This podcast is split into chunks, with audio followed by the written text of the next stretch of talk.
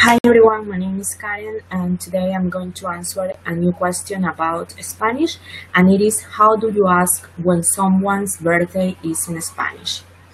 You can use two questions. You can say, ¿Cuándo es tu cumpleaños? Or you can say, ¿Cuándo cumples años?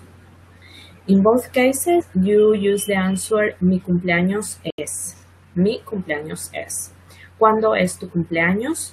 ¿Cuándo cumples años? Both mean exactly the same. You can use both questions.